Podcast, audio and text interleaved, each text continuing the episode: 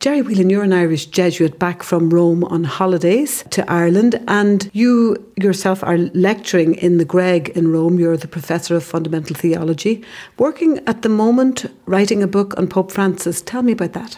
I'm writing a book about Pope Francis and Bernard Lonergan.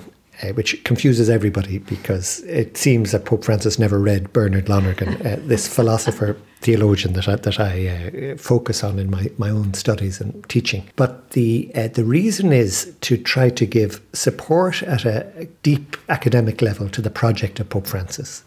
Uh, if I can share an image with you, um, a book publisher in the States uh, that uh, is going to publish my book, I believe, said that fairly soon after the um, election of Pope Francis, Cardinal Kasper spoke to Catholic book publishers saying, Look, there's trouble ahead.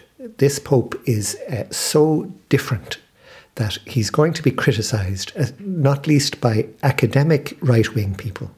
So it is incumbent on theologians that agree with Pope Francis, if, we if I might use the term more progressive theologians, to uh, pick up the slack, so to speak, to, to give an academic defence of what Pope Francis is arguing for more pastorally and, and more directly.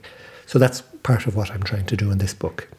And so, are you giving a, a, theological sound basis to what Pope Francis is doing in a pastoral way? But he, he seems to know what he's about yeah. nonetheless. I mean, he's not stupid. That's right. So we don't want to dismiss him as being merely pastoral, and uh, even if we're writing a sympathetic academic support for him, because that's one of the ways of rejecting Pope Francis. So it's true. It's he's very informed theologically and comes from a an even more specialized uh, tradition in Argentina that, that he bought into of a version of liberation theology, a version of how to receive Vatican II in Latin America. But he was never a professional academic, and the two popes that preceded him were and they lasted for 35 years. So it, that, that's another aspect of what is so new with Pope Francis. It's, it, it's more normal in the history of the papacy, uh, but it's new for those of us who have lived through those years. So to try to uh, provide an academic defence of, of what, what he's doing. Because he is being criticised uh, by the these terminologies, but the conservative right or the more traditionalists, where some of them in the, the blogs that they write, it's like they feel he's abandoned official church doctrine and um, they're saying things like, you know, we shouldn't really he, has no real authority and you take some things and if they fit with tradition then you accept them and the rest as one blogger put it you would give no more weight to it than you would to your doddery uncle. Mm. now that's the level that we're getting to so he does need the support. What would you say to bloggers like that and to people who are launching a fairly sustained attack since he's taken up his, his role as pope?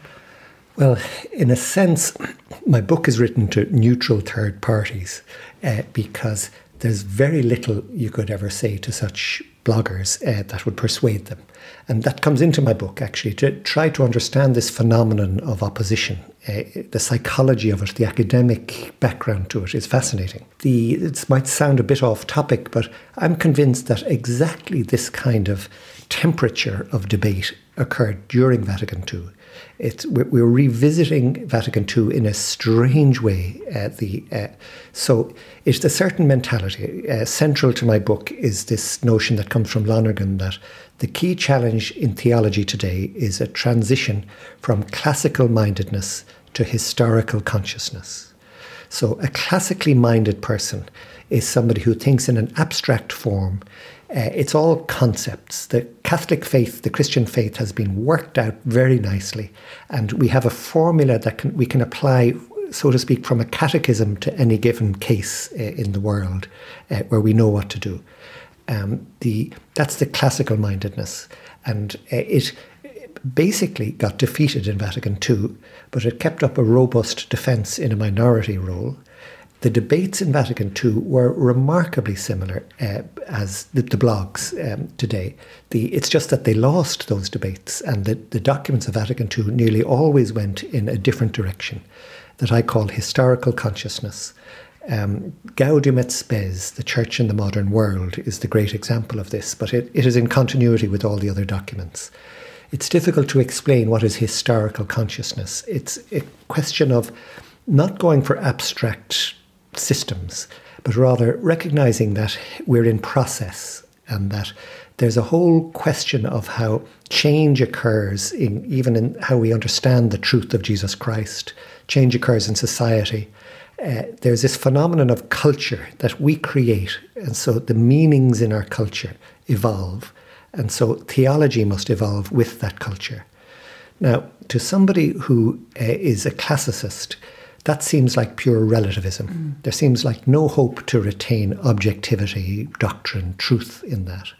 I would say, on the other hand, that's partly true. There is a great deal of relativism that goes in this historically conscious philosophy, which is the postmodern culture that we're in. However, certainly I would appeal to Bernard Lonergan and say there is also a way, however, to handle this authentically and to retain a notion of objectivity that emerges in the process and that is, isn't dependent on these abstract, absolute systems. I know it's a huge debate and we haven't time to get into it now, but I do think the key word there is historical consciousness because what it is saying is that even a cursory glance back at church history would, to some extent, raise questions about there being any such thing as just a pure museum like body of tradition that has never changed and through which, as a filter, we must put every single development. So I think it's very interesting what, what you're doing. The, the sense we get from Rome is sometimes in the media is that the Pope is facing a lot of opposition from within. Let's leave the bloggers to one side. Is that true? I mean, we've had the dubia and, you know, the, the cardinals who've come out very frankly and spoken out. Is tension increasing there? I would not say that it's increasing, but that's not necessarily good news uh, it, because it was always strong from the beginning of the pontificate of Pope Francis, and he was under no um, delusion about that. Just to say, I'm towards the end of my book, my manuscript at the moment, so I'm immersed in the biography of Pope Francis, uh, especially leading up to his uh, election as Pope. He himself, as Archbishop of uh, Buenos Aires, was in intense conflict, really, with members of the Curia who were trying to interfere in the workings of his diocese, let alone in the um, Episcopal Conference of all Latin America. So he has a long history of recognizing that there's this kind of opposition. Before he was elected, just a few years, uh, the bishops of, of Latin America came together in a big assembly called a Aparecida in 2007. And they staged a quiet rebellion, frankly, against the era of John Paul II, when this sort of control from the Curia had full approval. So they reasserted themselves. But just after the Aparecida, he started to get worried, Archbishop Bergoglio, that this Curia was still so centralizing. They were going to try to reverse that recent um, initiative in, in Latin America. So he never thought he would be uh, pope. He thought he was too old, but he was interested in a Latin American pope, uh, somebody somebody else. But he was very much feeling that the there's a danger even for Latin America being allowed go in its own direction unless there is a kind of root and branch reform in the Curia. So he came. Then he was surprised and, and felt consoled and able to accept to be pope. But he came in with a rather clear agenda of reform and the familiarity with the details of what needed reforming. So he went straight into a certain kind of gentle conflict, I would say. He's, he's subtle in his uh, ways, but we're talking about 35 years of curial habit forming and 35 years of bishops' appointments around the world that, that were directly uh, expected to, to agree with this. So he's been in a job of reform, and I don't see conflict getting worse now. That really, than in many ways, that it was at least more, perhaps in a hidden way from the beginning. And he did wait for a good few years before he replaced Mueller. Just thinking about your, your work and your book and, and, those experiences, of course, he's coming over here to Ireland as well um, and next year for the, the World Meeting of Families. What's your take on that? Well, uh, just some hesitations that I've lived out of Ireland for so long that I, am cautious about uh, saying anything. But I did catch uh, an interview that um, Archbishop Diarmuid Martin gave on the radio about uh, how this visit was initiated. As I understand it, Archbishop Diarmuid got a phone call out of the blue from Pope Francis saying, "I hear you're having this conference on the on the family. Could I come?" So he was shocked. Uh, I think he even said he was obliged to keep quiet about it when the uh, Episcopal Conference in Ireland was meeting uh, for a short time. He was a bit embarrassed because just this this direct manner of Pope Francis is amazing. But as I understand it, it was a pointed request for a pointed kind of visit. Pope Francis knows no fear. Um, he goes into challenging, difficult situations. And as I understand it, eh, he recognized that this family congress is at the same time, more or less, as an abortion referendum. So Pope Francis wanted to come to try to influence Irish public opinion, I think, uh, on a more pro life direction. So that's, that's the first um, kind of pointed description that I would have of, of the Pope's visit. So he's not shy about making his mark if he feels he, he wants to do that. And yet one also gets the sense of the way that he might do it, given the tone of, say, Amoris Laetitia, the joy of love, that there, which has got him into trouble with the dubia, that sensitivity around people who are divorced and remarried, a sensitivity around the experience of people as, as individuals and in a particular culture and place as well. Yes, quite right. Well, to move back a little bit to this question of the conservative uh, reaction, perhaps I could almost qualify what I was saying about uh, tension not having increased. Uh, maybe it has increased after Amoris Laetitia because it becomes a focus for the right wing opposition.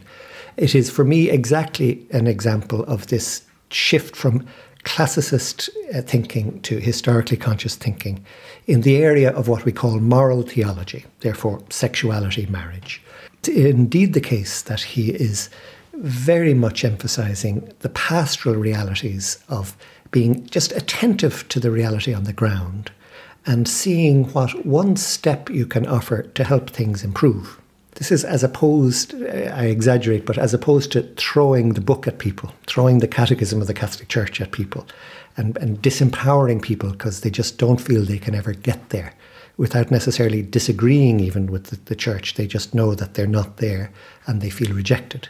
So his entire pastoral approach is different in the area of moral theology. And people get that. They recognize a compassionate listening. They recognize that they can be truly living in grace and working to improve while in an imperfect situation. They know Pope Francis knows that, and this is the great response that people have to Pope Francis. So the right wing are not happy with Pope Francis in that respect. As I said, they consider that relativism, throwing all doctrine out to the winds. Something I have in mind, however, is that perhaps an Irish audience needs to recognise that Pope Francis is still relatively conservative in doctrine and that uh, there's a subtle point to be grasped here that he's he's compassionate in process, uh, but he is inviting people to eventually try to live up to a certain ideal that the Catholic Church is trying to explain, try, trying to render meaningful, and it can seem hard and it can seem to go against what the culture is increasingly accepting as normal. So, in that sense, uh, there is something provocative about uh, the what, what Pope Francis has to say, I, I believe, and I, I, hope that the Irish people can hear that, that, that that there can be an intelligent listening in two directions when he comes. And he's certainly not shy about standing his ground. I mean, we saw that when he went to America for the, the World Meeting of Families there. He had a position and he, he managed that very well, didn't he? Yes, uh, they say that um, the basically he took great care to manage his own agenda uh, in, in regards to what got communicated to the public in the States. And his agenda was not identical with the family congress he was going to there. That it was organised in the John Paul II Pope Benedict mode, you might say, with a strong emphasis on good aspects of the doctrine that, that all Catholics agree with, but uh, terribly, well, stated in a classicist way, in a sort of absolute way that is terribly narrow in focus. So the anti abortion, um, contraception issues, this what they call religious freedom in some of the legislation in, in the States. So it's not for a moment that Pope Francis was against that, but it was just starting in the wrong way. There really is a shift in pastoral style that he represents. So he was technically invited to attend that family congress, but he didn't actually attend much of it. He rather made it a sort of a launching pad for a visit where he preached his message of family values and other values. We remember the migration issue, for example, yeah. in his own way. Yeah. And I mean, I think that was really important because he also addressed the two houses as well, didn't he? And that's, I think, what some people find refreshing that the focus that he has is not a narrowly moral theology, sexuality focus, but that if you're going to talk about family and values, then you talk about migrant families, then you talk about liberal capitalism that leaves people with no health service and very little uh, safety nets. And I think in that regard, there's a more holistic sense about where he comes from and what his values are, and his huge emphasis then on the power of mercy as well. So I think the sense that people have is of a much more rounded, integrated reflection, even if he does need help with the theological underpinning. He certainly knows his gospel. Yeah, absolutely. What can I add? Just to say, he was like that long before he was a pope. If I may briefly uh, point to his biography. When he was a Jesuit, he was uh, as provincial and then as, as, a person of responsibility in the province afterwards. He was very worried about um, a wrong way of approaching an option for the poor that tended to be Marxist. So in those years, his uh, he, he was more worried about a left wing error mm. in, in pastoral practice because that's the way the Jesuits were, uh, frankly, uh, at that time. Now he was then appointed a pope, and it's a misinterpretation that some people make of him to say he switched from being very right wing to being very left wing. It's, it's just this centrist vision that he had, had found a new opponent, you might say, or a new problem. He was now a national figure in Argentina, and there was an extreme neoliberal uh, economics set of policies being applied by a government that, that was like that. So he became a great opponent of neoliberalism uh, very convinced that after the fall of the of the Berlin Wall, the real problem was this uh, savage capitalism. Uh, in this respect, he was in agreement with um, Pope uh, John Paul. Uh, so, just as you describe, he was articulating this very strongly. But by the way, he had this is all in my book, but two opponents as bishop and archbishop. First was neoliberalism, and then this kind of neo Augustinianism, I call it for a reason I won't go into. But this approach uh, within the church towards governance, which was this abstract, centralizing approach. So, just as you say, he's just a person who responds to context with the core of, of a method, above all, and a set of theological beliefs. And he is very alert to the um, the problems of a culture that make the preaching of the word of the Christian gospel very difficult. Finally, Gerry, your own book is coming out about a year from now. A year from now. Just in terms of, you see the Pope, I presume, from time to time. He's going into his 80s, isn't that right? He'll 1936. yeah. So, how's the health bearing up? It's a grueling schedule of travel and, you know, the, the level they're operating on and the, the international disasters and things like that. What's your sense around him? Is he bearing up well? I believe he is, yes. I, I, used to hear more worries about him at the beginning, 2013, 2014. We were getting used to him. He just has one lung. He tends to catch cold, even have a mild fever, sort of bronchitis or something sometimes. But I don't hear anything about a decline in him. And time counts. Time is very important for Pope Francis, I think. Uh, I, I believe that he is consistent in his policies but frankly, with each passing year, he has more appointments uh, that he can make of people who understand him. And also, he has more time to persuade a kind of shifting middle amongst bishops, especially. Okay, thank you very much indeed. And when we look forward to interviewing you when you return with your book ready and published. Thank you.